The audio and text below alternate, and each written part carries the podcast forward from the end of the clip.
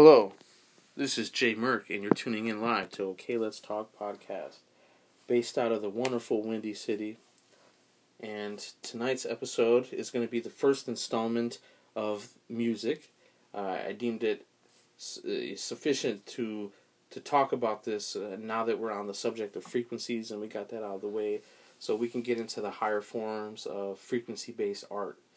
So this will be the first installment, and what, what one more of a better topic to talk about uh, because it's still fresh in my mind and the experiences, and it's my most recent project. But I will talk about uh, Never Die Easy, the EP that I've just released on Postpartum Records. And we'll talk a little bit about that and the backstory and how it all came together and why it's it's it's on vinyl and why I'm with with postpartum and why uh, why it looks and feels the way it does. We'll, we'll get into the aesthetics about it. But first and foremost, I'd like to say a quick disclaimer the views, thoughts, and opinions expressed tonight in, in the podcast are that of a reflection of my own solely and not anyone else. So let's get that out the way. So yeah, um, I don't know if you have the record or not, but if you want to like you know pick it out the crate, take a look at it, hold it in your hands as I'm doing so, for reference. Um, so yeah, J Merck, Never Die Easy, the EP on Postpartum Records. Postpartum is a record label based out of Eddisfield, Germany, which is in Bavaria, and they're at the forefront of what is called the uh, quote lo-fi hip hop end quote community. They're one of the uh, forefront labels. There's there's a handful of labels out there that that put out quality lo-fi releases, but postpartum is definitely at the helm at the top of, of what's going on.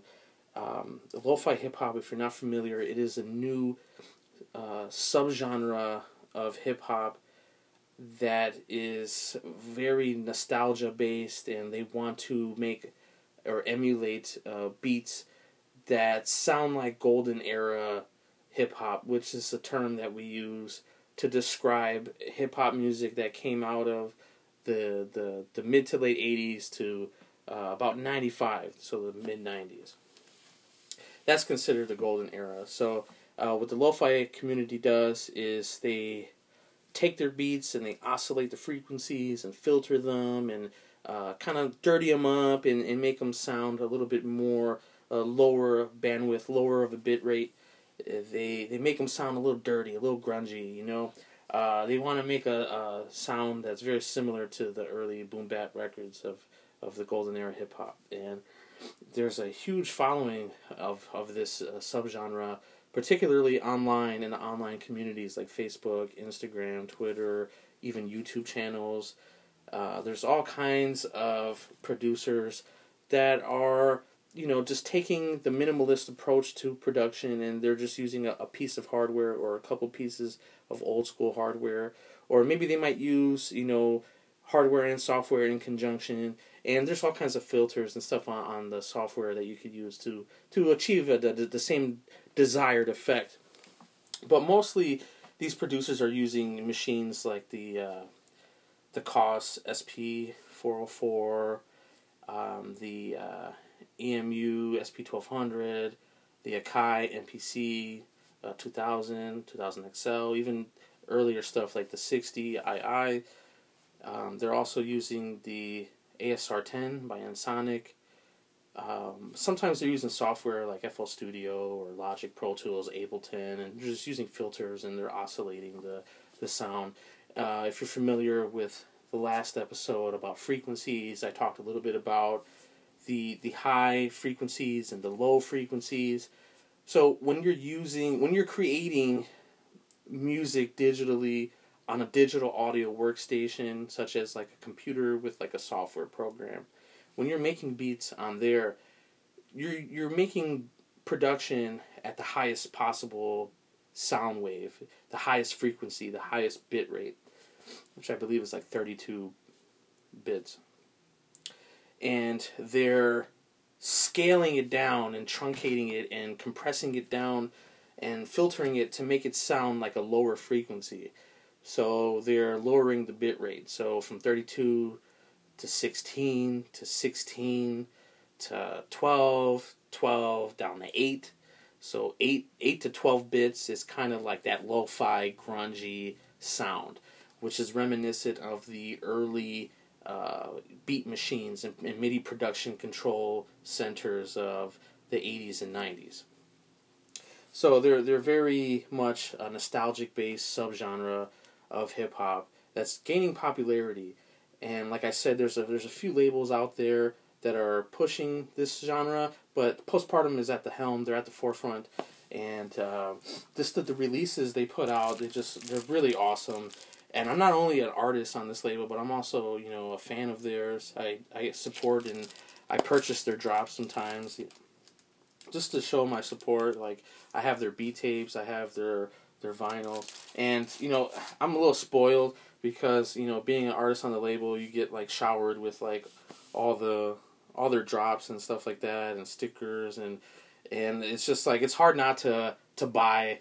Uh, it's kind of like they they you in, like here's all our products, and then like you're like a dope fiend itching for more, and scratching your neck, and then you're like, fuck, I have to spend like a hundred dollars on on records and cassettes and stuff like that. But it's so worth it. Like their drops are amazing. Uh, I can't I can't stress enough how awesome this label is. And I just want to say big shout out to Mario and Satu at the label. Um, when they worked with me, they showed me nothing but respect, and they they didn't restrict my art, artistic integrity. They let me do whatever I want. They they met all my demands, and then some. And I, I made it really easy on them. They really made it easy on me. They have their own team. I had my team, and we kind of just like merged teams together. And uh, that's why I'm an executive producer, and, and as well as, as he is, Mario from the label. Because uh, it was like a really a team effort, bringing all these different people together and micromanaging, you know, him and his team, and then me with my team, and uh, building around different people's schedules, time frames, uh, egos, uh, prices, uh, wh- whatever it is. Uh, just managing talent, you really have to be like a coach. Um, and and how I linked up with postpartum is through through the internet, through these online communities, you know, lo-fi hip hop, cassette collectors. You just you just link up with people, man, and, and they're also fans of mine as well. So it, it like it worked out like serendipitously.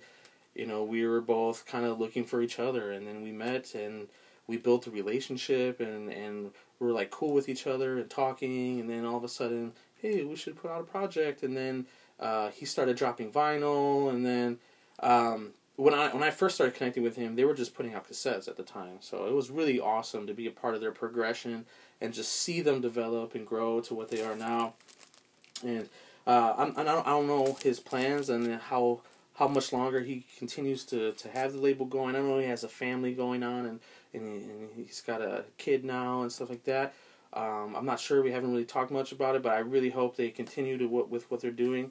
They're they're doing great work, and uh, e- even if they were to just say, "Hey, we're gonna stop making records," like they have like an awesome catalog that will will put you back hundreds of dollars if you if you have a hole in your pocket and you're willing to just to support this awesome hip hop that they make.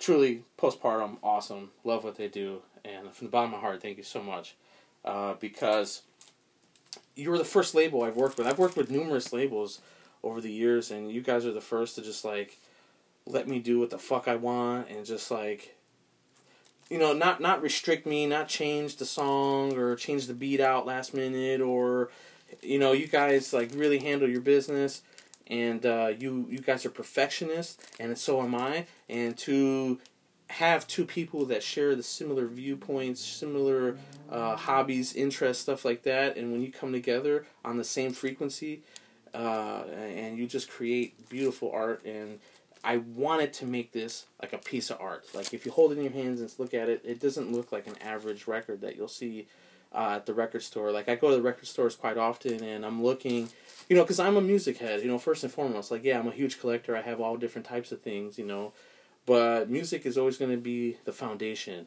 of my collection, of my personality, of my passions. So I'm always going to the record stores and, and looking.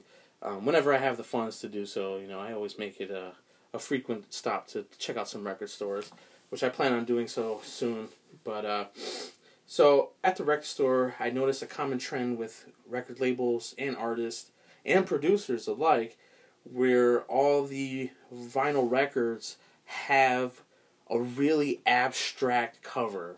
Usually, some artwork of some abstract thing, and there's no titles or anything, or it's just a picture. It doesn't have to be artwork, it could be just a photo of some abstract thing where there's no titles, you don't know who what it is or what it's about.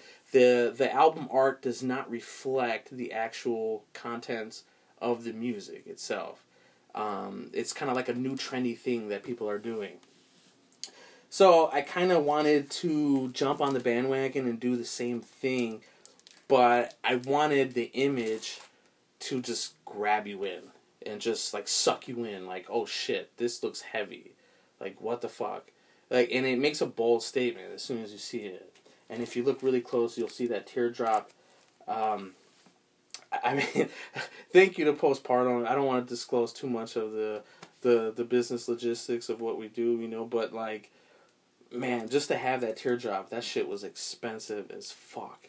And you know, when you're dealing with pressing plants, you know, when you're pressing an album and you're it's coming it's coming it's coming time to get your quote and they quote you well would you like your album cover to be black and white or full color? Right? And obviously the full color is like way more expensive than just getting a black and white. Some labels even just cheap out and i'm not going to mention who. They're a pretty popular underground record label but uh, for the most part, they just put out a white cover, 12 inch, with a little image on the side of the record in black and white. Uh, and it just doesn't look nice. It doesn't look good. But postpartum spares no expense, and they go all out and they truly try to meet the artist's vision and um, really deliver. And they spare no expense. So, you know, having that teardrop, which is a tiny bit of fucking color, you know, we had to pay for the full color just for the just for the teardrop. So I, I didn't want to be a dick. So I was like, you know what, the three photos in the back, we could probably put those in color just to you could get a little bit of your money's worth.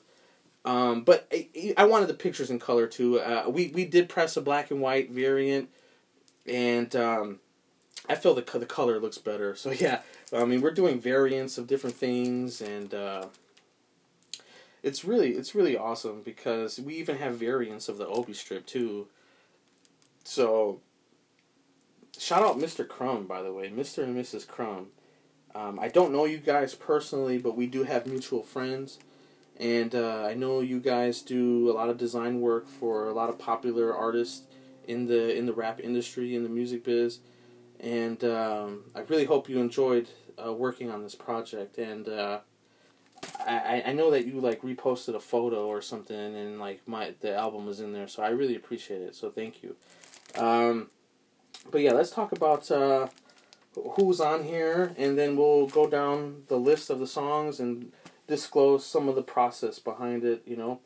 Um, yeah, so we got uh, six tracks, which is like 22 minutes of of my songs, and then side B is the instrumentals, and that's one way we made this project work because postpartum is strictly a beat making label. I'm not a beat maker by any means. I mean, I have made beats in the past. I know how to do it. If you, you know, show me, you know, the program and and I watch a few YouTube videos, I can I can make a decent beat.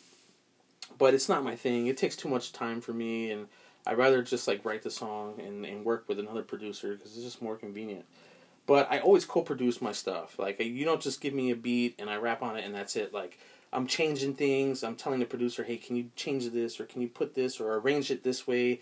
Maybe change the intro to the outro, swap them out. Maybe you know I'm a I'm a very post edit minded artist, and I co-produce like all my stuff, and um, it's very hard because I'm a very perfectionist and I have a vision, and uh, I don't let people get over on me, and because I'm a Virgo, and uh, September 12th, by the way, and um, people I work with is mostly like a friendship based relationship. I don't have like business relationships in music, maybe here and there, but uh, usually people that I work with, it's a collaborative effort, and these are people that are that I've been cool with for years and built relationships with. So that's why Never Die Easy is such like a gem because it's like a fine wine.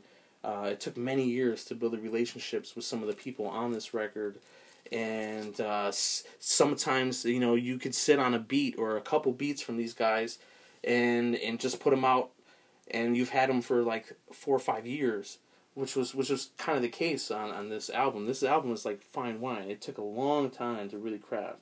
Um, and we got the two versions. We got the um, the black 180 gram for the audiophile listeners and the vinyl enthusiasts, and then we have the red vinyl version for like DJs who like to scratch and cut up. So there's a little variance there.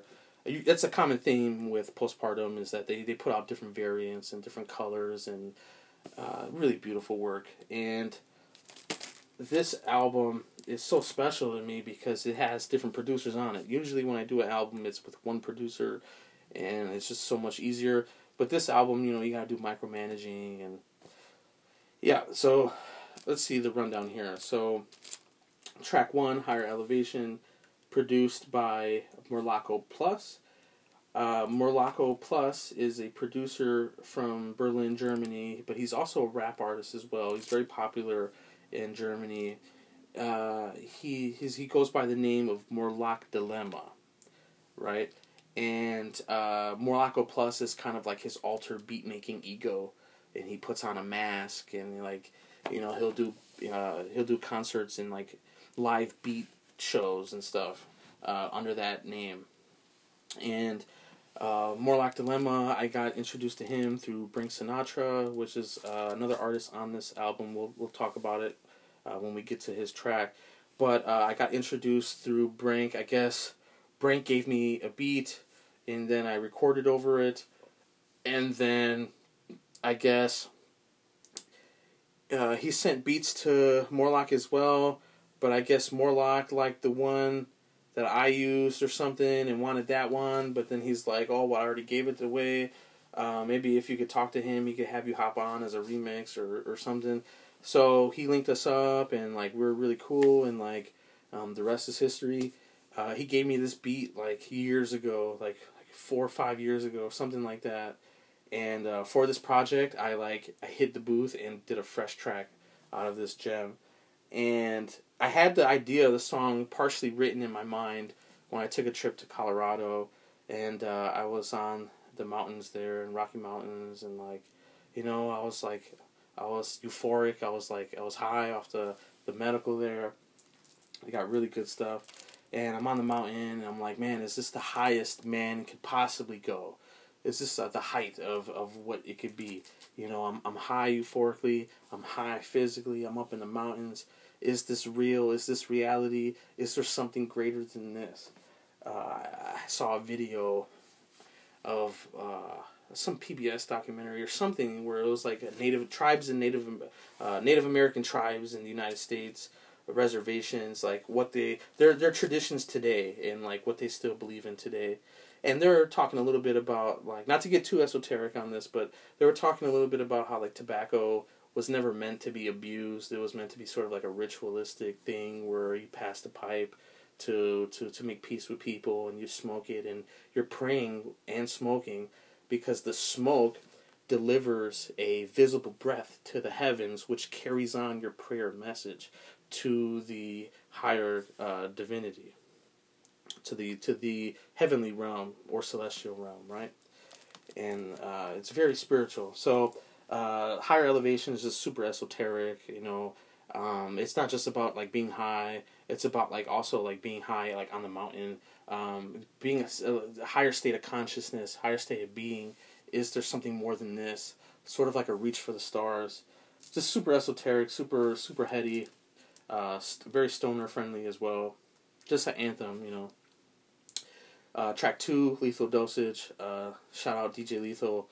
Um, he's a producer from back in the day. He, he was a producer and group member of House of Pain and also the DJ for the nu metal band uh, NU, not not new, but that's a that's a subgenre of metal, new new metal, which combines heavy metal, with rap influences. So they were a big nu metal band of the early 2000s. And uh, I remember seeing these guys on stage doing like really wild shit as a kid, like like Cancun Spring Break, like MTV shit. Like they're doing like the theme song for Mission Impossible, and then like Buddy's on stage screaming into the mic, and there's like a detonator, and then he like after he's done, he like presses down the detonator, and there's like a fucking boat that just like explodes, and I, I thought that was just like the most bugged out wild shit ever, and like I was like, man, I would love to like do that one day, or, or be that one day, or like I don't know. So it's weird how things end up, and uh, now you know DJ Lethal, like you know, he gave me mad props on the song. He's like, man, he's like, damn, you spit that fire, homie. Like, you know, just to hear that, like, it really meant a lot, and I appreciated it. And um, he really, he really hooked me up because he, I'm an old school homie. He told me don't tell nobody. You know what I mean? Like, he like really blessed me, and uh, man, much respect. And uh, how we linked up was weird. Uh, shout out to our mutual friend in Hollywood, Blake. Um, and I met him when I was with, when I met Riff Raff at Sub T. Like we're hanging out at the alleyway back there, smoking and shit. And uh, Blake is there, and then me and Blake start talking, and then um, then he moved to Hollywood, and then we stayed connected on social media, and then uh, he, he like posted. I think DJ Lethal posted a picture of him together in the studio with Blake, and then like I, I I liked it or something, and then like I guess Blake saw that I liked it, and then he messaged me like, "Hey man, I know you're old school hip hop head, like I could probably link you guys up." Sure, sure enough, like Lethal emailed me, and then you know the rest is history. So uh, big shout out to Lee, man, and uh, when he whipped that up for me, uh, I told him I, I like I want some old school shit. I want some shit that sounds like, you know, uh, Truth Cru- Truth Crushed to Earth Shall Rise Again album era because that's one of my favorite hip hop albums of all time. Just the production on that album is so seamless, and I always wanted to emulate that. Uh, Born Dead was a big emulation of the seamlessness and the 13 track album, and just um, I, I've always wanted just to work with this guy subconsciously. It wasn't on my producer list or my bucket list or anything by any means, but like in the back of my mind, man, I was like always like, man, that album is so sick. I would love to have a beat like from that era and I finally got one. You know, he whipped up the old MPC 60 for me, and he pulled out the session files from back in the day, and uh, you're hearing a true gem from Lee, a Lee banger exclusive.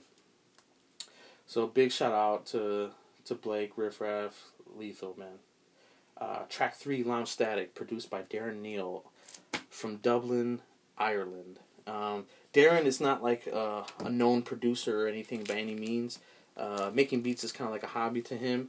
Um, he's just my friend, my my pen pal friend, whom I met on like SoundCloud or something, and like he just put beats out there, and like we've been cool for mad years, mad years, and just now finally he's making his first debut on my project, and to me that's awesome, like that's rare shit, and um, the reason why he's got two placements on here is one he's my friend, and two the the tracks that he both produced they sound like they need to be together in an album. Like i didn't feel right separating them you know? Like i feel like they should both be on the same project you know? So um, yeah darren's my homie for mad years. And like i said we just now put this out. And, and darren helps me behind the scenes a lot um, putting stuff together collecting my my media files. And uh, he, he does the audio for me now mixing and mastering. And uh, he produced a new album for me. We have a new album already finished that will be coming out early next year, first quarter for sure, next year. Maybe possibly the end of this year, but I doubt it. It's looking more like uh, the end, uh, the early next year. I have a project I will put out this year, uh, possibly in September, if everything goes to plan. So, yeah, and I got uh, a guest feature on there, Mr. Gene Poole uh, from the Twin Cities, uh, from the group Dynospectrum. He also made some appearances on, on Atmosphere stuff, and uh, he had a group back in the day uh, in the Twin Cities called Full Circle, and just this huge Midwest, uh, Minneapolis hip hop head uh, artist. Um, you know, over there in Minneapolis and St. Paul, they're very funky and they have a certain sound. And I, since a young since a young teenager, you know, I was a huge Rhymesayers fan and Atmosphere fan, um, and and Dynospectrum and, and just that whole scene. They were making like really dope hip hop in the early two thousands, and they would always do shows in Chicago, and the shows were always really good, and I always kept coming back and coming back. And um, nowadays, I, I know they they're doing different things musically, and they're experimenting, and there's different acts and stuff like that. I've kind of fell out of the scene But um, ironically enough, I was on Facebook. I was friends with Gene Poole for like hella years, and then like I posted something, and then he liked it, and then I'm like, oh shit, is this Gene Poole? And so like I hit him up, and like I reached out to him, and like he needed beats, and I was like, well, I got you on some beats if you want to hop on my new project. He's like, dude, all day. So that is the fucking homie. We we talk on the phone and like we talk about real deep shit, spiritual shit, life shit. Like that's the fucking homie. Like for real. Like that's the homie, and he is making a new appearance on me and Darren's album next year. And uh, I linked him up with Darren, so him and Darren have been working on stuff, and uh, hopefully you guys can hear that shit someday. I, I want to hear it. So big shout out to Mr. Gene Poole, who also has uh, another feature on track five. So yeah, real big up and uh, real easy to work with. He sends me tons of verses and tells me, you know, edit it and, and take out what you want, keep what you want, and I'm just like, dude, I'm just gonna take out maybe like the intro and just leave the rest, or I'm just gonna let you do your thing and I'll just hop on the at the end, and I'll do my thing at the end. And like he's like, yeah, man, that's cool. So, um, yeah, I just let him do his thing. I just let the OGs do their thing, man. You know what I'm saying? I just let them rock. I just let them get busy, and uh, it's not all about me, man. I like I like helping out people I support, people I fuck with, and giving back to the community and giving back. You know, hip hop is real deep, man, and uh, much respect. Uh, Penny, track four. Um, the concept of this one, you know, the last two tracks, two and three, they're not really. There's no really concept. It's just bars. But track four it, there is a, a, little concept to it. It's called penny because I feel like, um, like for instance, I'm, I'm, looking at a penny right now. There's one on the table. Um, you know, Abraham Lincoln, one of the most amazing historical figures of the United States, of Illinois in particular, and, and throughout the world. You know, he's a truly a uh, remarkable character, a figure in history. And look at, he's on the lowest common denominator uh, penny, right? Like that doesn't equate to me yeah, yeah. There's theories that he's on the penny because like he helped free the slaves or tried to or whatever. There's different theories, but like you know, for real, he's the fucking penny. Come on, man. This guy's Abraham Lincoln, dude. Like that's a disgrace, you know. Like I, I don't even fucking use pennies. I just throw them out. Like I don't even, like, you need a hundred for a dollar. Like it's just not worth it. And I have more respect for Abraham Lincoln than that. And you know, there's a, a cliche quote that they say, pennies for my thoughts, you know. So, and you always hear things like pinching pennies, and you know, you hear you hear the term penny in different cliche sayings um, that that we say, and you know, I feel like thoughts are priceless. Your intellectual property it could be worth millions, billions. You know, there's no cap on your your intellect, on your thoughts, on your ideas, on your passions how can this be pennies? You know, pennies for my thoughts. You know, I, it's kind of like a joke. Like I laugh at it. You know, so I, I the the goal and concept of the song is that you know our thoughts are worth more than just mere pennies. Uh, just more pennies. Like you know, when they give you like a couple cents for every stream or whatever, it's the same thing. You know, my music, my art is priceless. Why is it being sold for next to nothing? And that's the dichotomy of art because different forms of art is, is different. Like for instance, you know, music you can't see it, you can only feel it and experience it, and everyone has their own different interpretation of what they think it means to them, right? But a painting is a little bit more like outline, like here's the image. You figure out what the image means to you, but this is what the image is. And to make a painting might cost you like a couple hundred dollars on paints or in, in the canvas and whatever and you could sell it for a million dollars at an auction, right? Like a like a Basquiat, Picasso, whatever, and it probably costed them like a couple hundred dollars to make. Music can, can if you're like there's bands out there like really rich and successful bands who've who've dumped millions and millions of dollars on an album only to sell it for $15 $10 stream it for free eh, like people do it like people spend millions of dollars on music, on creating the the music, on the studio equipment, on the monitors, on the software, on the production equipment, on the whatever. People are spending thousands to hundreds of thousands to millions of dollars to give it away for free next to nothing. It's so ass backwards. and I really wanted to, you know, make an artistic statement that my thoughts are worth more to me than than than, than anything in the world.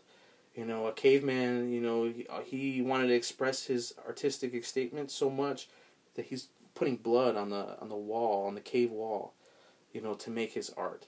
You have to sacrifice everything for your art. Even if you spent all your money and you only have pennies to your name, if you invested it on your art to better your art, to better yourself, it's worth it. So that's the goal. And that's my philosophy. I've sacrificed everything and then some for music and, and for my art. And uh, there's no excuses. So, uh, produced by Brenk Sinatra. He's a, a, very popular producer in Austria as well as Germany. Uh, very no- notable for his work with MC8 and DJ Premier and ton tons of tons of artists he works with. Right, some mainstream, some mainstream in those markets in Europe, some more underground. Just eclectic uh, mix. Um, him and his wife are really cool people. Uh, you know, we've been friends for a while, so it was nothing to be like, "Hey, man, can we use that song?" That I, I mean, I didn't even have to ask him. I just fucking used it because like I'm just gonna mail him a gift package anyway, and he'll he'll be cool with it. You know, that's our relationship. Like, like I'll I'll send him goodies, like just like stuff from the collection, or like he's a collector too. You know, and like I like what he likes. He likes what I like. We're both on the same on the same wave. You know what I mean? So like. Like I'll send him care packages with random goodies, and like he'll send me beats, and like that's the homie. And uh, I really appreciate him, and I, I got a lot of love for him. And uh, yeah, man. So uh, Brenk he produced Penny for me, and uh, we have a bunch of tracks. Like not a whole bunch, but we probably have like you know six, seven songs that we've done. We'll probably put them out later eventually. I don't know, maybe, maybe not, but uh, I'll probably do a compilation after I after I'm done with these next two albums, and I'll probably throw in a few of our tracks on there uh, eventually. Um, but yeah, he is uh, a really dope producer. He has a very like West Coast to like Midwestern Detroit J Dilla sound. It's kind of like a true school to, to J Dilla. So him and Darren have very uh, complementary backgrounds, and like they're both fans of Dilla and Madlib and shit like that. So um, I felt like in sequence their beats go together, and um, yeah, man, Brenk is a cat that uh, we got introduced. Very weird, like um, I long time ago, hella years ago, I was on MySpace doing networking, and I came across a Facebook profile that had like beats, and it had a weird profile picture with like a door with nothing but stickers and like tag graffiti on it. So like I added this person, reached out, hey, I'm a rapper, you make beats, check out my work, and then this cat uh, started making beats. Shout out to Lucas. Um, but uh, you know, we're we're not as cool anymore. But like sometimes, you know, once a year, I'll, I'll like reach out or he'll reach out, say hi. But uh, you know, when we were cool and shit, you know, he had some personal problems that he had to deal with, and um, you know, sometimes you have to like disconnect to grow, and like, you know, there's no hard feelings, man. I, I fuck with everybody still. But uh, you know, Lucas was making beats for me out in Germany, and uh, he would always tell me, man, like you got to work with this cat that I know. He, he, uh, when I used to live in Vienna, I used to know this cat who made beats. And like, man, dude, you and him would be dope. You and him would be dope. Um, but like, they weren't really cool. Like Brenk and Luke kind of like fell out, and like there's something that happened at a party that happened, some drunk shit happened, whatever. But like him and Luke were like weren't in like the best of terms or whatever.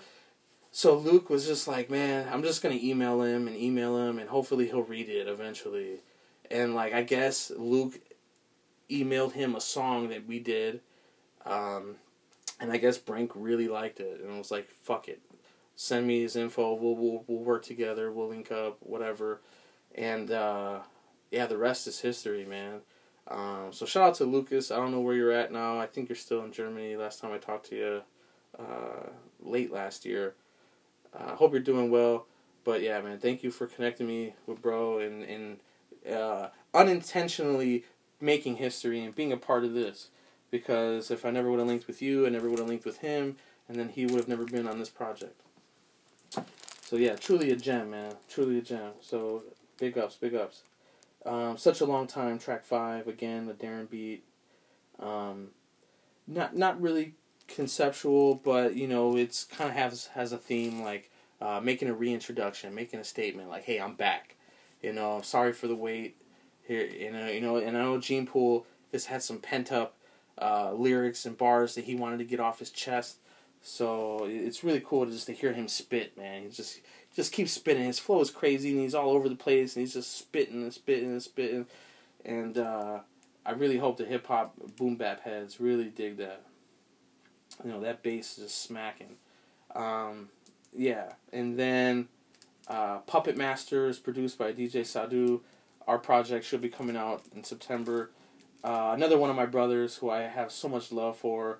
Um, I know some personal things happened on, on his life where that he had to take care of, and music wasn't on the forefront of his mind. And musically, he was changing styles, uh, more electronic, more abstract. He wanted to do more photography. So we're kind of we're kind of like you know splitting our passions. We're kind of he kind of went that way. I kind of went my way. Uh, he's still my brother for life, and I have so much respect for Sadu. Uh, he's helped me do so much. He's helped me with my website, my videos, my. I mean, this guy, man, I have I can't I can't thank him enough for everything he's done for me. So I have really no qualms about like him, you know, going his own different way musically. You know, he he's getting into more classical and musical scores and and things like that, and composing, and uh, I support everything he does, man. How I linked up with him was I, it was like 4 a.m. on Facebook or something, and some Facebook page posted a video he did. He does animation videos, which got like millions of views on YouTube about like the solar system and weird things, and like he had a video that they posted. Some page reposted it about like the solar system being a vortex, and I played it, and like the beat was crazy, and then like I, I hit him up on YouTube, like yo man, this beat's crazy. Check out my videos, and then the rest is history. And this was years and years ago and uh, I was like, man, you know, this ain't right. I need a Sadu project. This this track was actually fucking plucked from our album that that's gonna come out this year. Uh, I felt that the track didn't fit the vibe. Like it, it, it was made for the album, but it, it kind of musically and sonically didn't fit.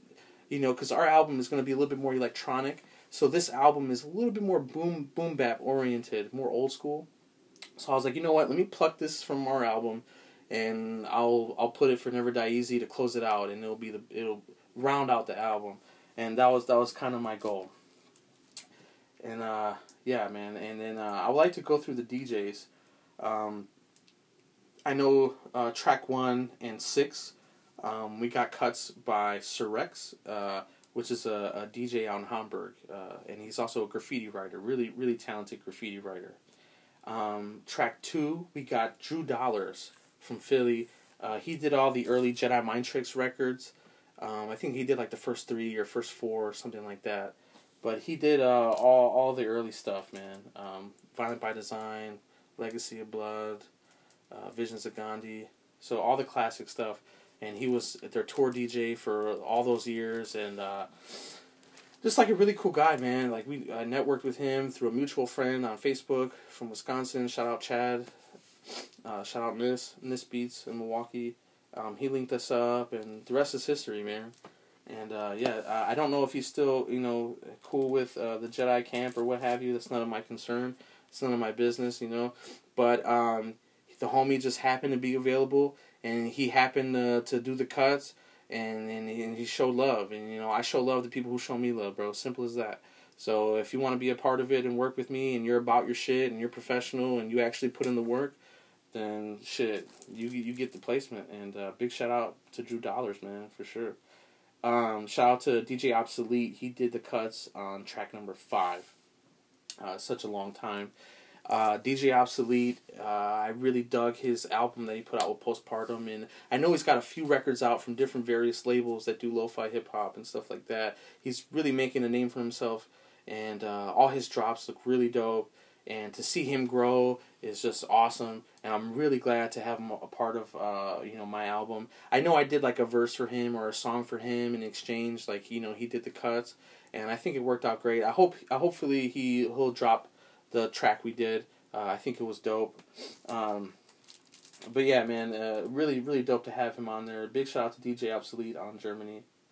And uh, yeah, let's get into uh, the mixing and mastering and all that jazz. Uh, STEM mixing and mastering by Stereo One. Stereo One. Uh, Mike. His name is Mike out in Vienna, Austria. Stop Audio Engineering. The guy is a fucking like guru when it comes to vinyl mastering and, and sound.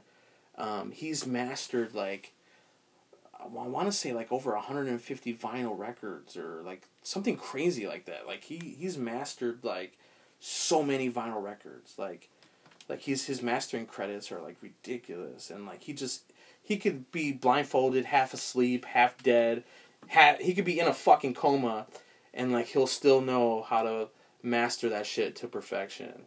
And because he knows what it sounds like. He has the experience. And you can't buy that experience. I mean yeah you could. You might pay for a good uh, mastering engineer who's done a couple records here and there but like this guy's uh, resume you know his discography is so massive that like it's just a no-brainer you know? And he was really cool hip-hop head.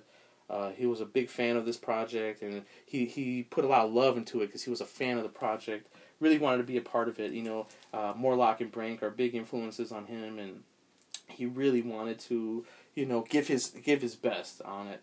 And uh, he's an awesome guy. Me and him had talks about like audio engineering and vinyl and um, all kinds of stuff, man. And uh, he's a very awesome guy. And I hope one day we get to work again. And uh, yeah, man, uh, he's he's he's got beats too. He makes beats as well. Really cool cat, man, out in Vienna. So so much respect to Mike, man for real. Um, yeah, man, that pretty much sums it up. You know, I I have shared uh, producer ownership uh, with uh, myself and Mario. Uh, I felt it was only right to add him on there. I could have been a dick and just put like myself, um, but no, it's a team effort. He had his team, and without his team, him and his team, uh, things wouldn't have been made. Without mine, my team, things wouldn't have been possible as well. So it's truly a group effort. You know, there's no Iron team.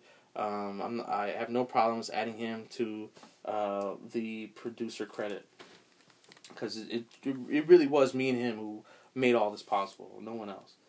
And uh, as far as the photography goes, I did that myself. Um, I'm I'm also like a freelance photographer as well. Um, I take really good photos. I'm not gonna lie. I, it's something I'm passionate about. I've been doing it for years. Since a kid, I've been fucking with cameras since a small kid, you know, taking photos of random shit. And, um, you know, I, I have a camera. I usually do all my own uh, video stuff, photo stuff, or like I'll work with someone. But I'm, I'm very hands on in my art. Like, I, all aspects I try to take part in. And so I was like, man, you know, people, I was going to get artwork from this person or some graphic design work from this person, but like, you know, waiting around for people, I was just like, you know what?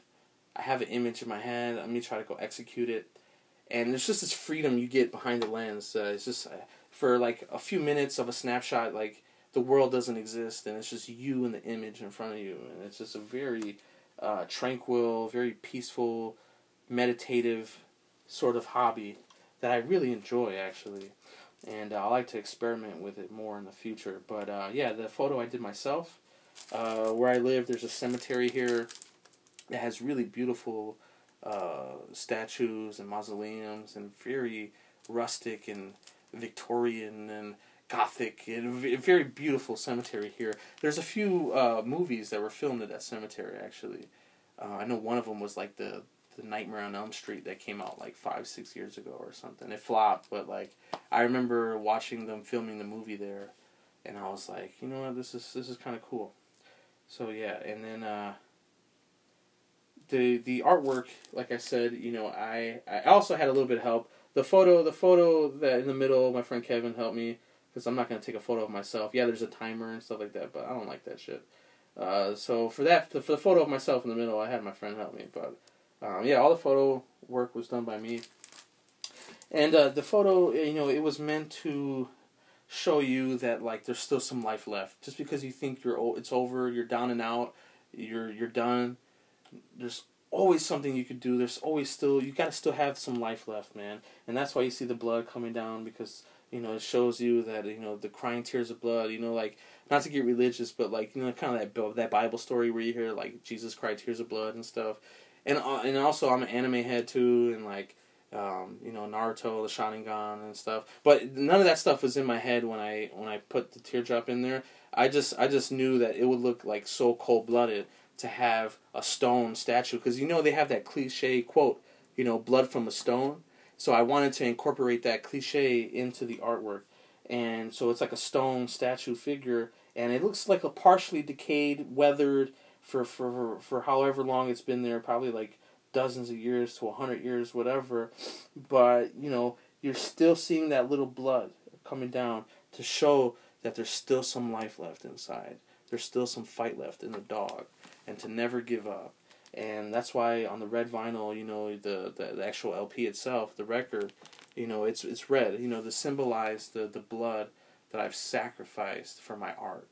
And I really wanted this to be like a priceless work of art.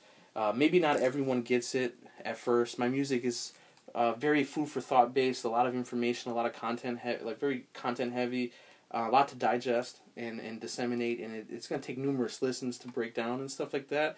You won't get it at first, and it's not for everybody.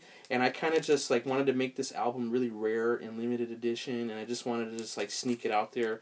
I know we have uh, distributors like Vinyl Digital. Big shout out to Vinyl Digital over in Germany for helping uh, promote this, and uh, different record labels like Dig Around and stuff in Japan. And uh, so we just kind of like you know found a distributor that worked best, and uh, we just put it in different record stores in different countries, and it just popped up.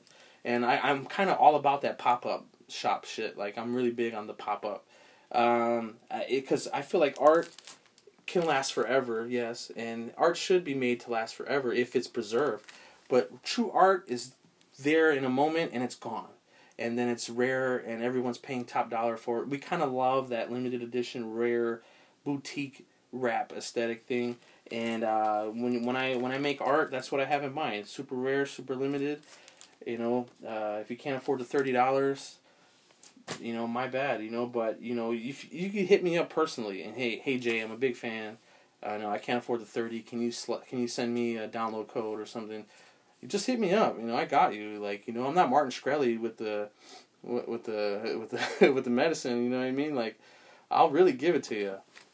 So, you know, you can just download it. You can stream it. It's on YouTube. I mean, someone leaked it on YouTube. I mean, like, it's not really a big deal, man. Music is meant for the universe. It's meant to be, you know, for the people. But um, I really wanted to make something special for the vinyl heads, the vinyl enthusiasts, and so you know, we really uh, wanted to make this a truly special and rare piece for the collectors to have, and just something that they could cherish, man, and just having their collection. And um, I I know uh, different people wrote me when when they purchased it and said, hey. I want to I want to display this in my, my, my music room or uh, right next to my turntables. I'm a DJ. Can you sign it for me and things like that? And it's such a great great uh, feeling just to know that they appreciate it, the the art for what it is, and they see it. They see your vision for what it is, and that's a good feeling. So big shout out to Germany, big shout out to France, big shout out to Japan, Korea, the UK, um, everywhere, man. I really appreciate all the love and support. Um, this is my third final appearance, but it's my, my first of, of my own. So I really I, I just wanted to make it special, man. I wanted to make it um, classic. I just wanted to make it boom bap. I wanted to make it easy on the ear. I wanted to make it a little funky, a little edgy, but also very jazzy and very warm. And um, the mastering engineer, Mike, uh, he totally got the same feeling I did. And he totally met my vision. Um, you know, me and the producers, we did our own mixes. He took it uh, grouped some of the tracks and took our mix and then like sort of did a little bit of fine tuning and tweaking on his end and and then did a master and then like this is a collaboration of tons of people and uh, really masters of their crafts different masters all coming together and just uh, flexing their techniques and this is truly a work of art that wouldn't be wouldn't have been possible without everyone's participation so i'd like to thank you and uh, big shout out to uh, my other producer homies, uh, shout out Grim Reapers, I'm featured on their uh, album, their vinyl. Um, big shout out to DJ Lowcut out in France as well. I'm featured on on his vinyl. Uh, big shout out to all these guys, man. Shout out to Darren Brenk, Morlockk, uh, DJ Sadu, all the DJs. Um, and uh, shout out to the Felix guy too, the the guy who did the graphic design work on putting together the album. Uh, he he's a good graphic designer. Uh, we we didn't always meet uh, eye to eye on some of the artistic expressions, but we did find common ground. And uh, I would still like to thank him. He did a good job. And uh, yeah, man, that's never die easy. I'm postpartum. I really hope you listen to it, enjoy it, play it back to back, fucking smoke to it, have a sip of cognac, have a craft beer, an IPA or something. Um, you know, have have a smoke, um, cigar, what, whatever it is, man. It's chill back lounge music. You know, um, cigar and, and and whiskey or whatever. It's classy shit, man. You know, pinky up. That's that's the goal, man. And uh, it's it's gonna stand the test of time. And uh, I'm really I'm really positive that this album is gonna be respected as uh, a hip hop classic. Uh, if not now, then maybe ten years from now, maybe twenty years from now, someone's gonna find this, or it's gonna be like three hundred dollars on on Craigslist or fucking Discog, whatever the fuck. Like, I, I really hope that this is high art and people see it as such. And uh, I'm really thankful to be a part of it. And I got more albums coming, more different projects and endeavors coming. It's just, uh, life is just really crazy, and uh, it's not always about the perception. Sometimes it's reality. Sometimes uh, personal things get in the way and uh, there's different deadlines and plans fall through and uh, it's very hard to make a project like this i challenge anyone to do it to this caliber um, it's just too much money too much time i mean you're looking at like 600 euros alone just for that fucking teardrop i mean good luck i mean um, thousands and thousands of dollars and, and thousands of hours of man hours of just building, networking, and collectively assembling all the different working pieces and components to this mosaic puzzle. And it was a really fun experience. And so I would like to end off this podcast with a quote. Let me pull up the quote here. It's in my email.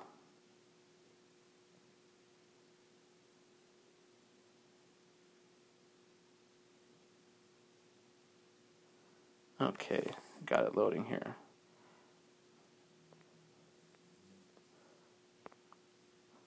Okay, this is a quote from H. Spencer Lewis, uh, one of the found uh, the founder of the Rosicrucian Order, uh, Amorc.